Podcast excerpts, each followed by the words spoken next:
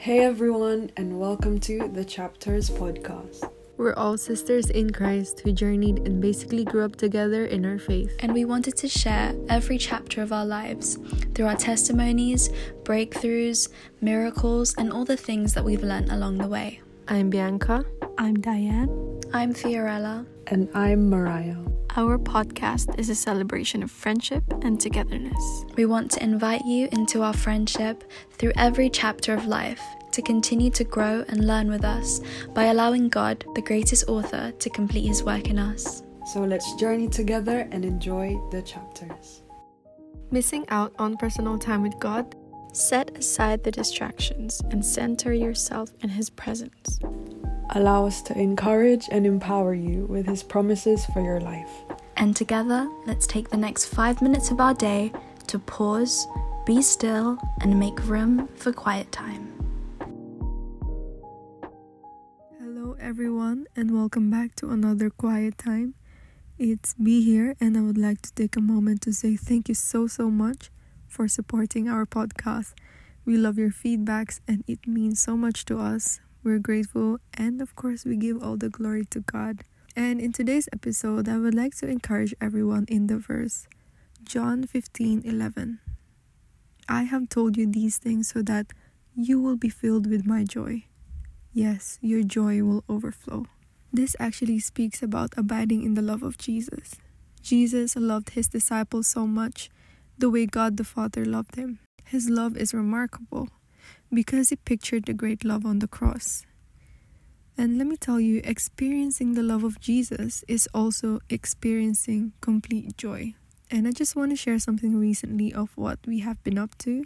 We all know that there is a pandemic still, and most of us have been at home or in our personal lives.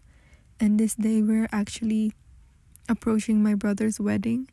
So everyone in the family are preparing, planning, ordering flowers, ordering cakes, and everything there is to celebrate. And as we know, it is a lockdown wedding. So it is a small one, very intimate, and the reception will take place in the dining area.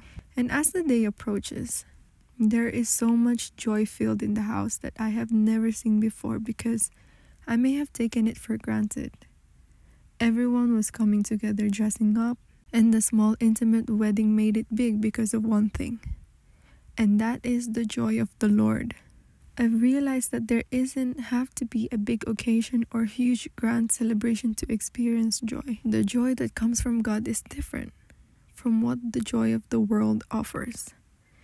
In other translations, it says there that my joy may remain in you. We may hear the saying happiness and joy are two different things. It's true. This joy that Jesus is telling us is not about the joy that life is full of smiles, castles, perfect life. No, it is a life being in right standing with God and walking in his love, walking in his will. That is why there is joy in his presence. So friends, I pray that you get to experience the joy from your heart that comes from God. And this joy may remain in you. Yes, this joy will overflow. Let us pray. Lord, you are the source of joy. I pray that everyone who hears your word today will experience this joy that comes from you. Forgive us if we may have not been noticing your great blessings of true joy in your presence. And I pray that you will continue to remind us that this joy will overflow because your love is alongside it. In the name of Jesus we pray. Amen. Thank you so much everyone for tuning in. Make sure to follow and message us on Instagram at thechapterspc and listen to more podcast platforms available. Again, we'll see you every Monday and Thursday. Have a blessed week. God bless.